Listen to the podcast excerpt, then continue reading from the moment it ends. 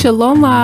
You're listening to Watered Womanhood, the podcast for women walking in the truth of who Yahuwah, the Most High, says we are, where we uncover what it means to be His bride. I'm Rabba Shah Aloha Lani, founder of the Hebrew Housewife, a set apart homemaking blog for the daughters of Israel. I've been studying the Word all my life and ministering to Israelite sisters since 2019 by the grace of Abanawa with original homemaking tips, biblical marital advisory, and truth based devotionals. Join me in building up the kingdom at Watered Womanhood on Instagram, thehebrewhousewife.com, and right here as we fellowship in spirit and in truth. Shalom, everybody. I know it's been a little over a month since I have shared an episode with you, and for that, I'm very sorry. I just want to thank you for being patient. I want to thank you for continuing to have faith in what the Most High is doing through this podcast. And once again, I want to let you know that I really do appreciate all of the support and love that you sisters have shared with me.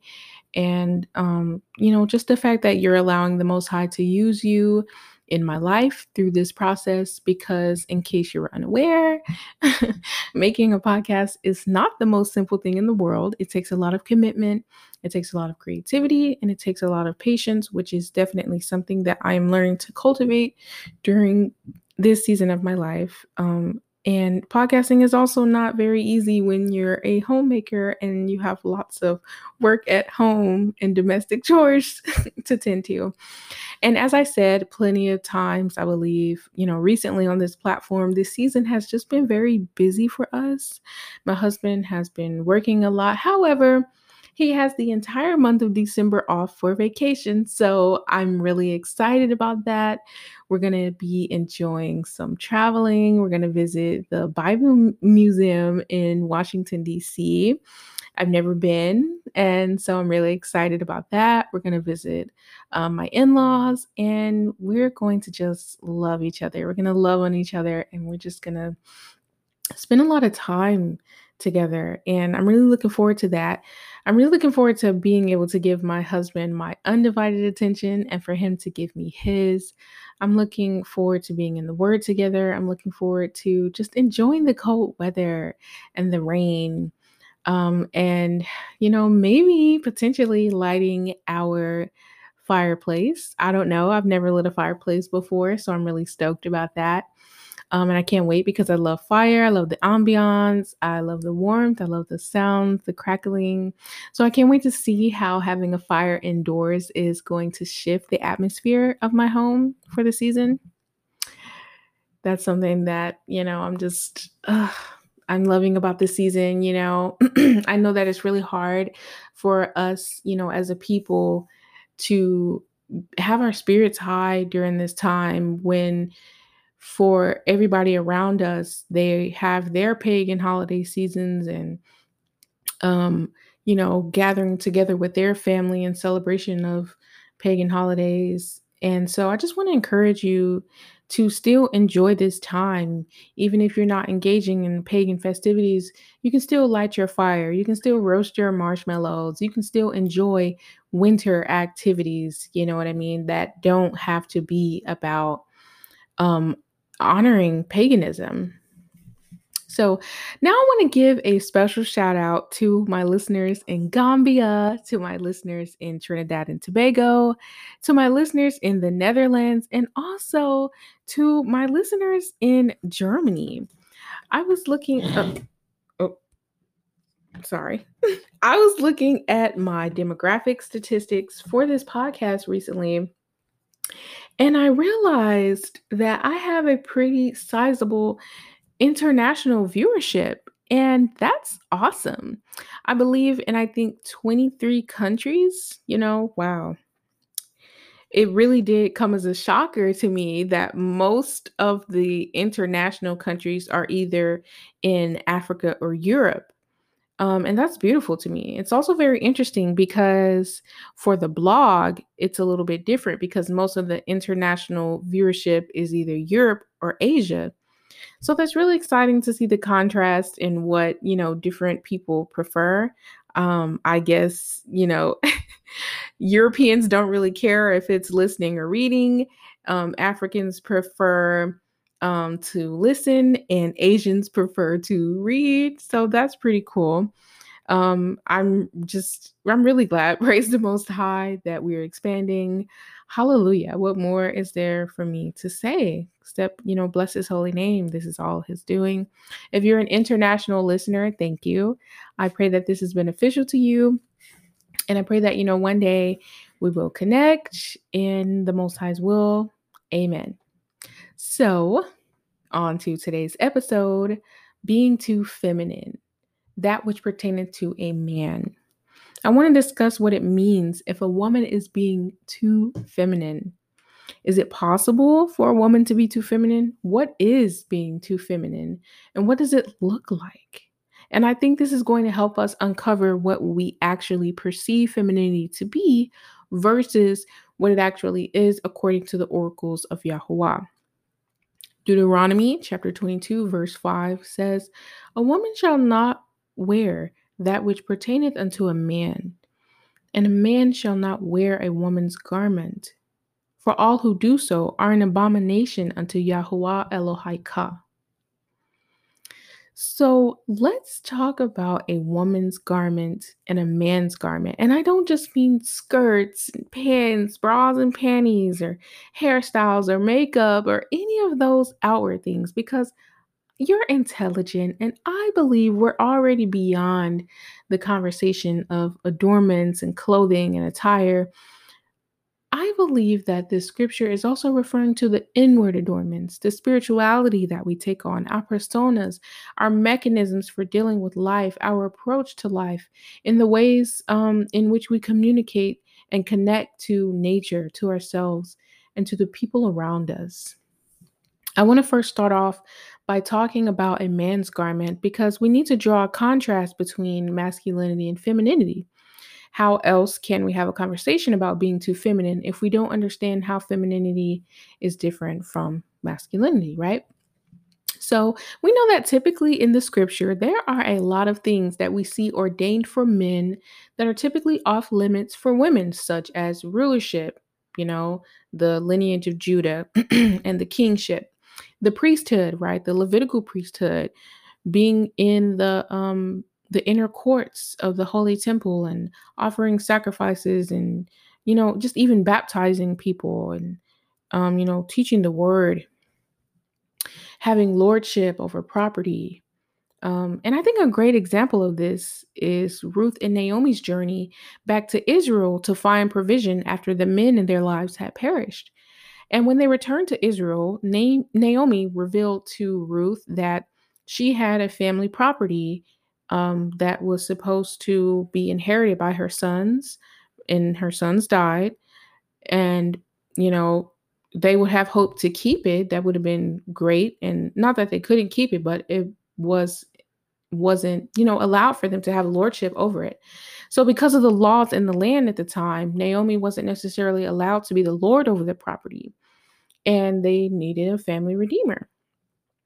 And if you don't know, a family redeemer is basically a designated survivor, if you will, in the family who serves to cover or retrieve lost property.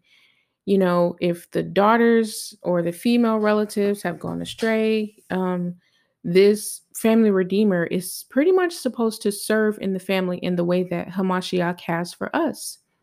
So, in their journey, it is very well illustrated to us that the feminine depends on the masculine for provision, for protection, for redemption, for leadership, for guidance, and for security all around.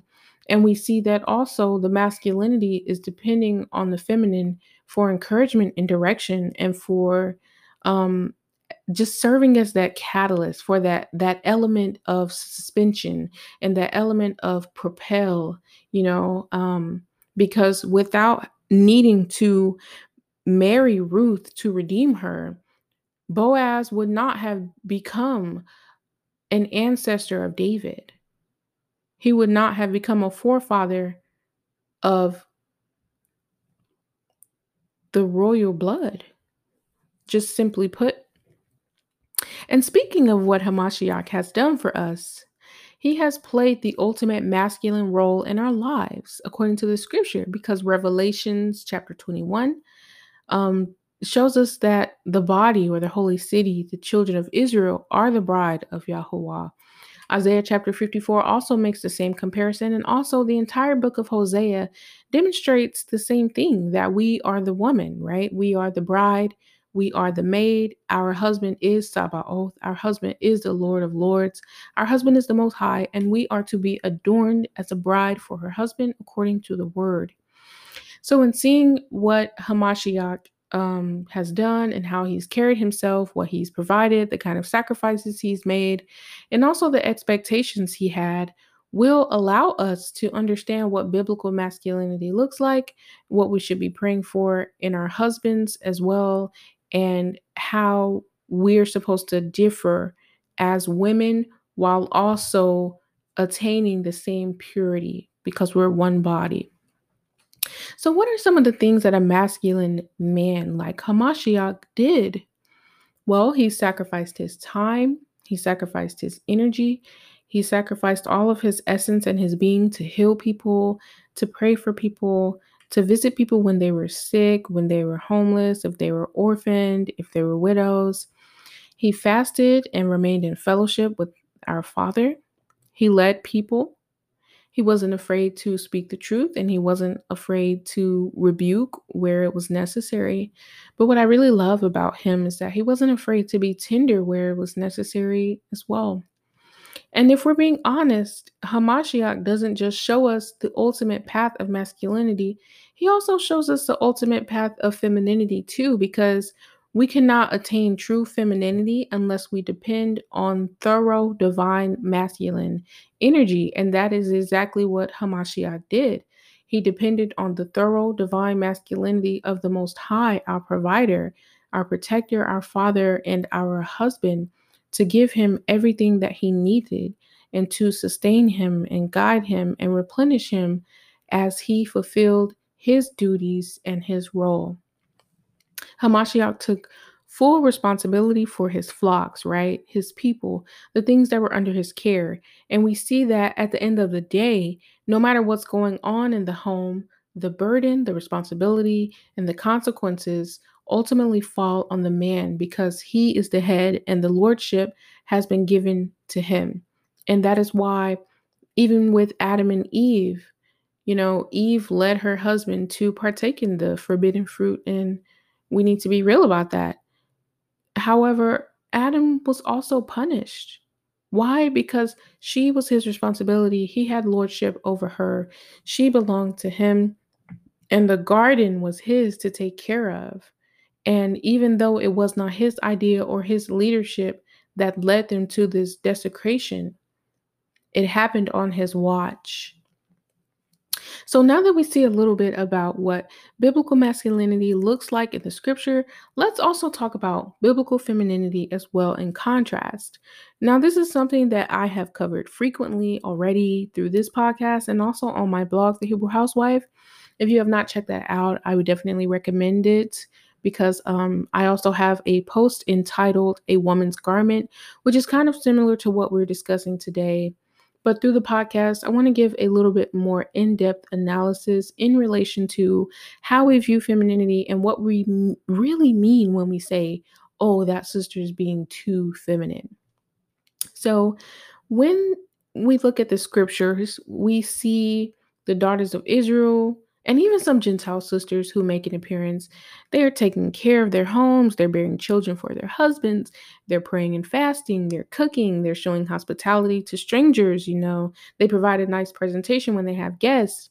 But they're not just homemakers. We also see these women girding their loins. We see these women going out into the market to sell garments that they make or crops from their own little gardens. We see them gleaning um, fields. We see them shearing sheep and watering flocks. We see these women partaking in hard labor and getting their hands dirty sometimes. And it's very easy for us to perhaps mistake this as doing a man's work. If you look at Genesis chapter 2, where the first woman was created, or rather, where Eve was created. for Adam, the Most High said, It is not good for man to be alone. So, the primary purpose of femininity is to accompany, right? To be present and to provide for masculinity what masculinity cannot do for itself. And the secondary purpose for femininity, for Eve's case, was to be a helper. Now, I want to say early in 2021, right, earlier this year, I was praying to the Most High about what his intentions were for giving Eve to Adam and what did he want Adam to experience with her? What was his purposes for bringing them together? You know, what is a husband supposed to feel with his wife? And after this prayer, I was expecting a really intricate answer. I was expecting the Most High to tell me something really profound and something that I would not understand, something that I would need to meditate upon for a while before I really, you know, grasped it fully. But the Most High said something really simple to me after I prayed and sought His wisdom. He told me that a man is supposed to feel his wife's total presence. And I just thought, wow, that is the simplest thing that a wife can give her husband. And yet, because we have so much going on throughout our daily daily lives, our total presence happens to be the main thing that's often lacking if we're being honest. So femininity is not just what a woman does for her family and her home, but it is also who she is and the softness that she brings to the table through her natural biological composition, the agreeability with which she carries herself, the sensuality and the efficiency that she contributes to the world around her. Um, I'd like to bring up this small point only briefly that there is a reason the enemy wants women in the workforce and not in the home because the enemy wants to take God's role in our life as our husband and as our provider. The enemy wants women completely dependent upon the system because the enemy knows that women are the keepers of the home. And if they can get to the women, they can get to the home. And if they can get to the home, they can get to the children. And if they can get to the children, they can control the future. In theory, and I believe that the exponential growth and expansion of the corporate world all over the globe has been credited to the efficiency that we saw blooming after women were added to the workforce. And there's a correlation between the efficiency of economies flourishing after women join the workforce in comparison to the decline of the quality of life the quality of living and men's mental health decline because now women are doing men's role and women have discarded men for the most part. Um, I believe that men definitely work harder than women. This is a fact. Men can do things that we cannot do, but I believe that women work smarter and not harder. And this is why we cannot pit femininity and masculinity against one another. And whether you see it or not, that's exactly what you're doing when you tell another sister that she's being too feminine, or when you allow someone else to make you believe that you're being too feminine. And what does that mean? What does that really mean? You're being too feminine. Typically, when someone says that to a woman, what they're really saying is, You're being too womanly. You're being too girly. You're being too dainty. You're being too soft. You're being too vulnerable. Or sometimes it can mean you're putting yourself in harm's way. Why are you acting like that when it's not required of you? Um, why don't you want to be a normal woman? Turn yourself down a little bit. Two things on that. Number one, I don't believe that it's anyone's place except a woman's husband or father or mother to tell her when she's being haughty, when she's being too feminine, when she's being too girly or too dainty, or when she's being too soft, or when she has her nose in the air, um, or if she thinks she's too good for something. Because at the end of the day, that may be what her husband desires of her. That may be how her father raised her to be. And there's something to be noted from women who are quote unquote hyper feminine. They are very shielded, they are very kept they're very protected from a lot of unnecessary drama, especially romantically. Sorry, because most men who come into contact with this hyperfemininity understand that they're going to have to bring the table and not just bring a little bit to the table or bring something to the table, but they're going to build the table for this well rested feminine woman. And no woman should ever have to lower her standards or be inauthentic to her calling as a feminine woman just to make other people more comfortable. So if you are not that sister's mother, father, or husband or guardian, please do not discourage a sister, especially a Black woman, from being feminine because at the end of the day, this is who we are. This is what we're supposed to be, and we should be embracing femininity. And if you think that sister is being haughty or being proud or whatever, pray for her. Offer up prayer for her, sincere prayer for her, and don't seek to, especially publicly, humiliate her. The second thing on this we should be trying to understand why we get so bothered when we see a feminine woman um, and the types of assumptions we make about her. Just because she looks clean, or maybe she looks like she put a lot of time or even money into her appearance, if she speaks softly, or if she's just very nurturing and quiet, why do we assume that she's being stuck up or snobbish? Why do we assume that she thinks she's better than us or she thinks she's better than less feminine women?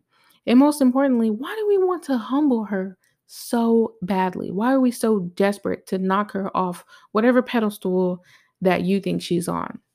The scripture says that a woman shall not wear that which pertaineth to a man.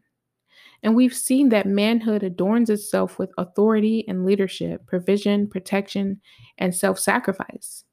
Masculinity adorns itself with the volume of the voice, with demands and order, and with a get it done attitude.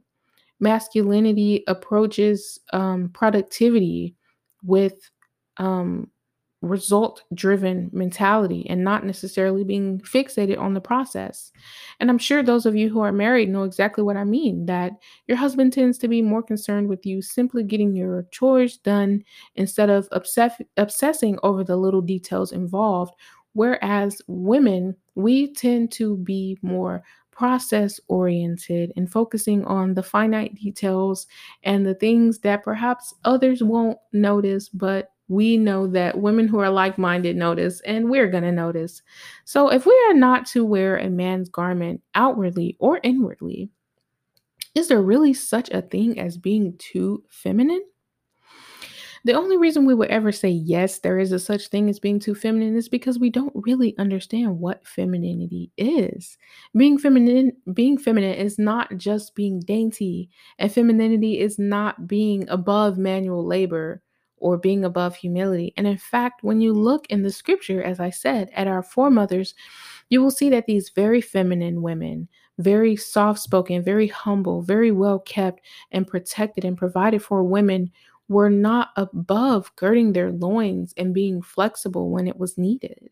So we need to stop equating femininity with this caricature of some divine goddess who just sits in her holy chamber all day doing nothing except beautifying herself or maybe watering flowers or whatever it is, what kind of imagery that the world has fed you about ultimate femininity, because that's not scriptural.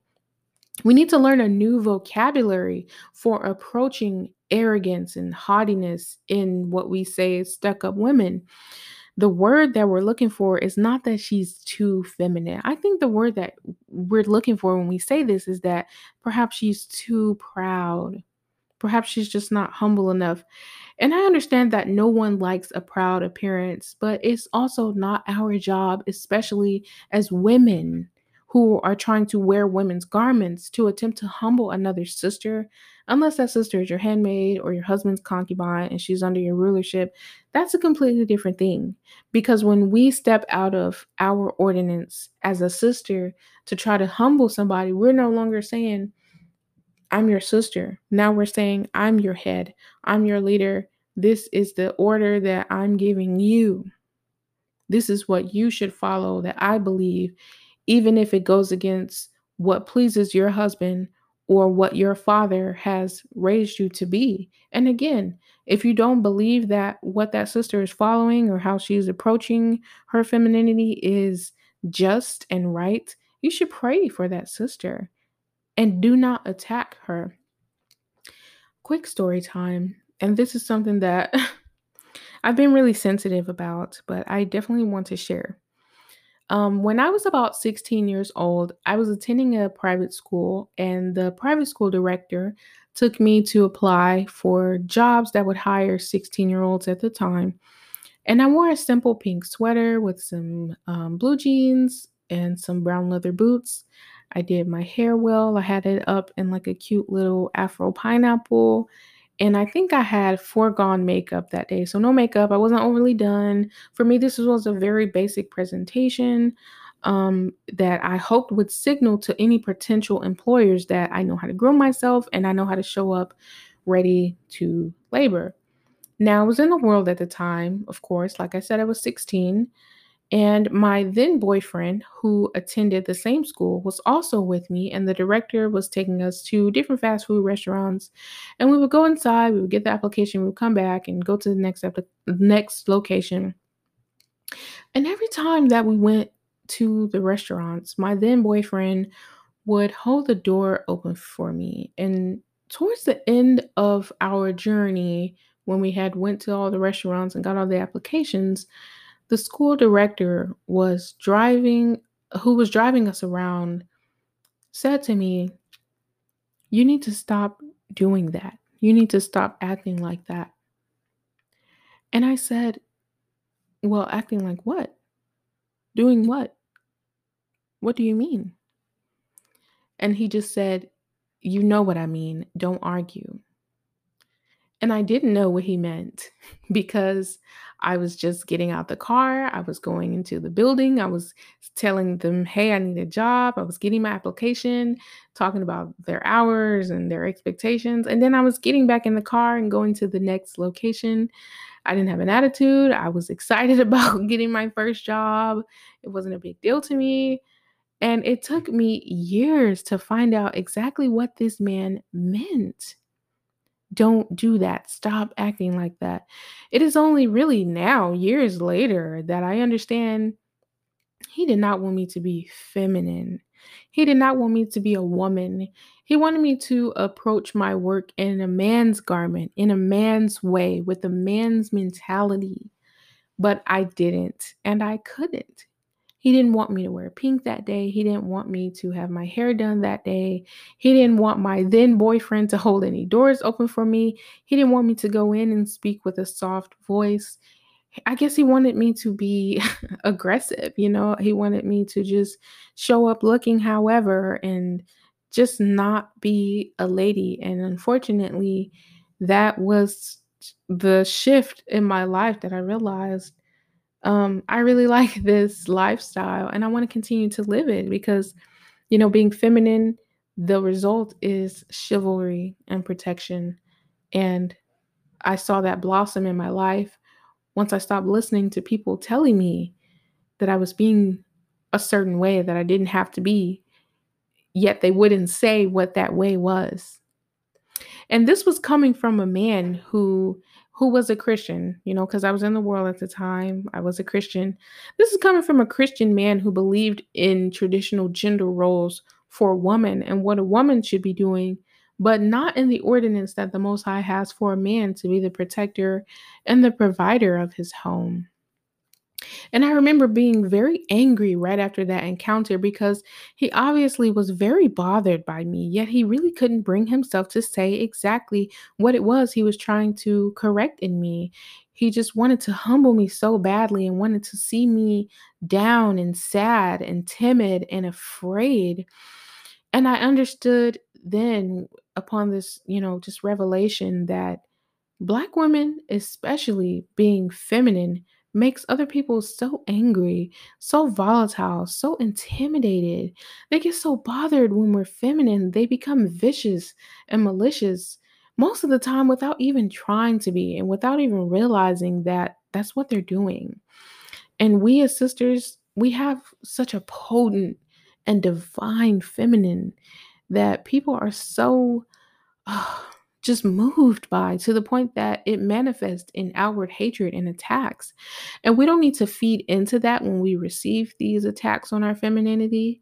And we also don't need to give it to other sisters when we see their femininity either. We should feel inspired. We should feel happy for that sister. We should be thankful that she lives in an environment that is conducive to her femininity. And we should we shouldn't feel that, you know, she thinks she's too good to work or we see her as being too good to work. And this is something that I see a lot when I myself, as a housewife, am questioned about my career and my education and my aspirations. And I reveal, look, I'm a homemaker. I love being a homemaker, and I do not plan to get a job at all whatsoever for as long as I can help it and for as long as I'm blessed to be able to stay home. Because whether you believe it or accept it or not, I am happy with this. My husband is happy with this arrangement, and this is the best arrangement for my family. This is my calling. And the response that I get from everyone, no matter how they package it, is, Oh, you're too good to work. Is that it? What's wrong with working? Why can't you just get a job? Why do you want to be at home?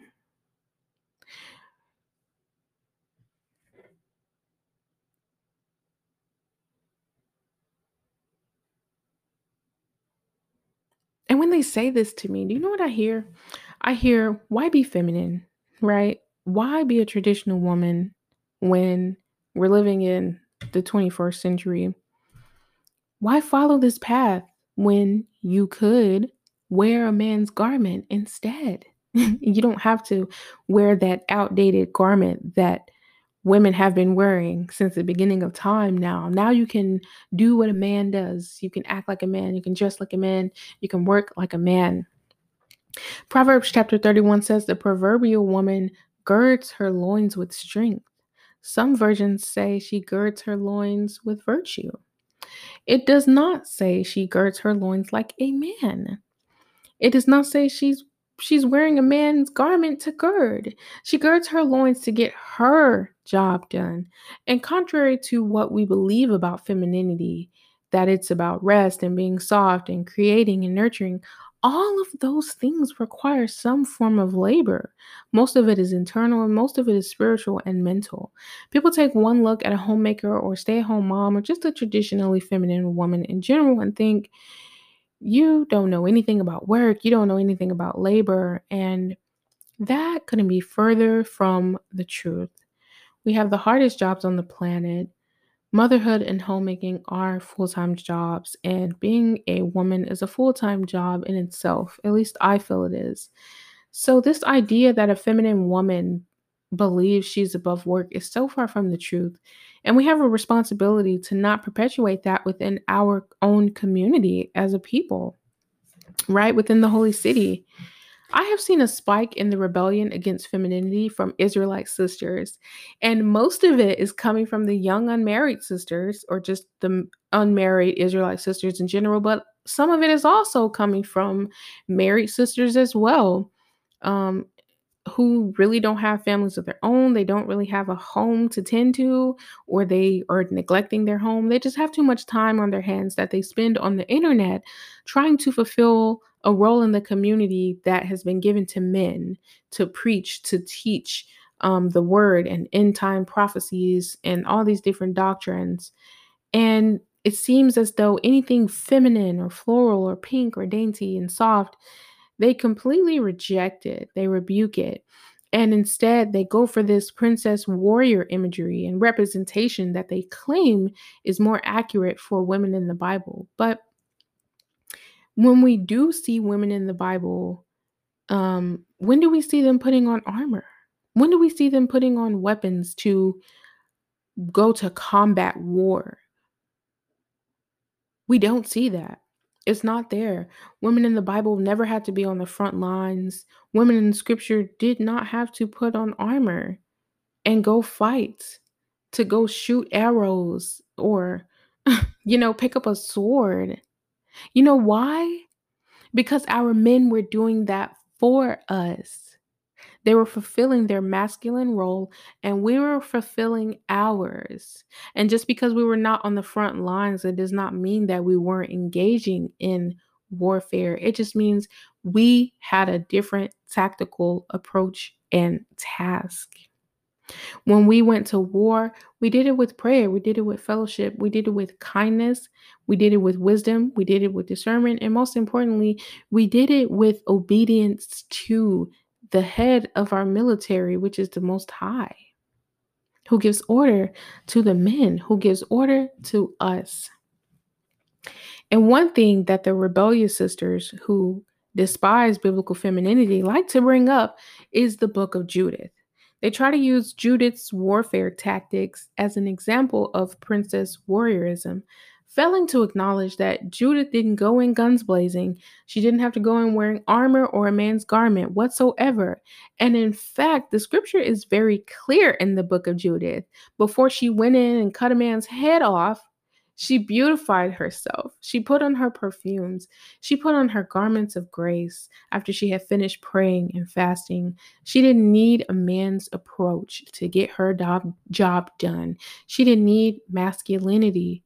That is not princess warriorism. That is biblical femininity. She girded her loins with strength and virtue while wearing a woman's garment getting her work done in a feminine way. I can understand our frustration with femininity as Israelite women because we think that femininity doesn't work for us. We think that feminin- femininity makes us too vulnerable because let's just be honest, our brothers could do a better job at protecting us, and thankfully, our Israelite brothers are. Um, we think that femininity is just something that gets in the way of us doing work that is meaningful and substantial. But I would argue that a lack of femininity is why Black women are killing themselves with hard labor because we're not only doing men's jobs, we're doing those jobs in a masculine way high rates of obesity, high rates of diabetes, high heart disease, high rates of cancer, all these diseases that are directly related to stress and stress response because we don't have or use femininity to our advantage. And we completely cast it away, thinking that it's just going to slow us down. But the secret is that it enhances your work and your ability to get your work done without the work doing you. You're not in the world anymore, sis. Your femininity is not putting you at risk anymore because real, true femininity is not being gullible. It's not being susceptible to danger. It's not about dumbing yourself down in order to please men or people. Real, true biblical femininity is about existing in the grace, love, safety, and provision of divine masculine energy in the Most High so that you can do and be what He has called you to do and be. We don't have to put on a man's garment anymore to feed our families or provide a living. We get what we need from our Father, whether that's justice when somebody wrongs us or if it's safety when we feel afraid. When it comes to depending on the Most High, there's no such thing as being too dependent. That's what He is there for.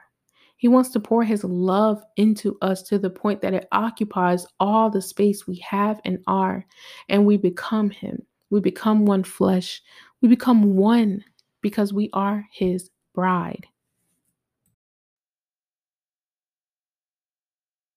If you are struggling with your femininity and you feel as though you may be overdoing the adornments or maybe you're being lazy by convincing yourself it's okay to do that because you're feminine or you've just become proud and haughty with feminine adornments.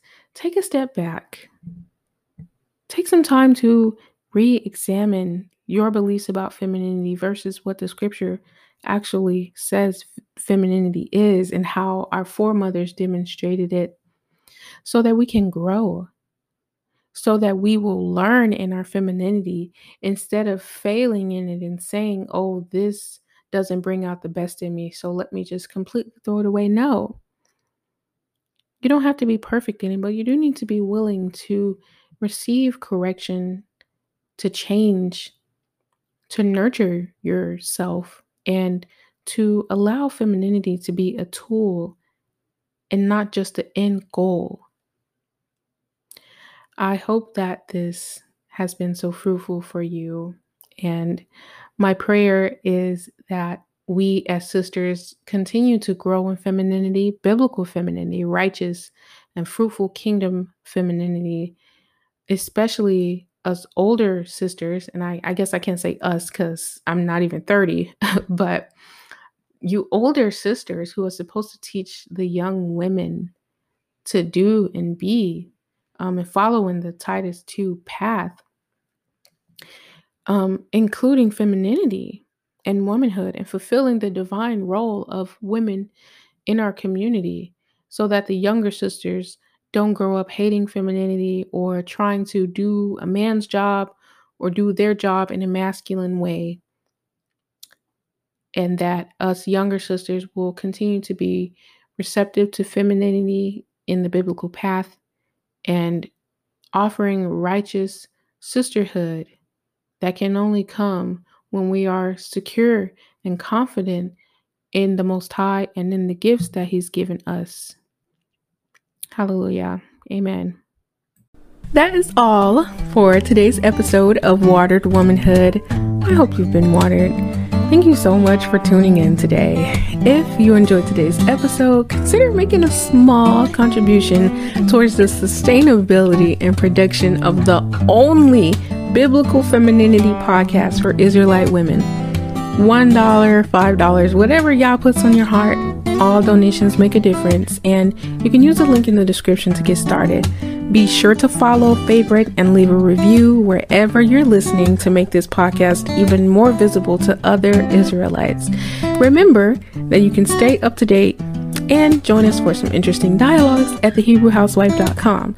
And go ahead and join my newsletter for some members only perks. And let the peace of God rule in your hearts, to the which also ye are called in one body, and be ye thankful. Colossians chapter 3 verse 15.